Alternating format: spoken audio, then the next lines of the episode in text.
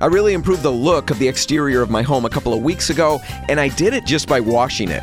I'm Dan Hansen, and this is a minute at RepcoLite. Now, all of our homes could probably use a good wash from time to time, but the process sounds pretty terrible. However, it might not be as bad as we might think. Now, when I did mine, I used a product that we carry at Repco RepcoLite called Jomax. Now, all you do is you mix a little bit of Jomax with some bleach and water, and you put it in a little garden pump up sprayer. Then, after pre wetting all of your landscaping with clean water, you spray that solution onto your siding and let it sit. Now, I left the Jomax solution on my house for about five minutes or so, just as the instructions say, and then I rinsed it off with a garden hose. There's no scrubbing required. You just spray it on, wait, and rinse it off. And like I said, the results were great. Now, if you've got a heavy texture or a lot of built up yuck on the house, it may take some light scrubbing and a couple applications. But either way, it's a great project for a weekend. Ask about Jomax at any of our locations. I'm Dan Hansen, and that's a minute at RepcoLite.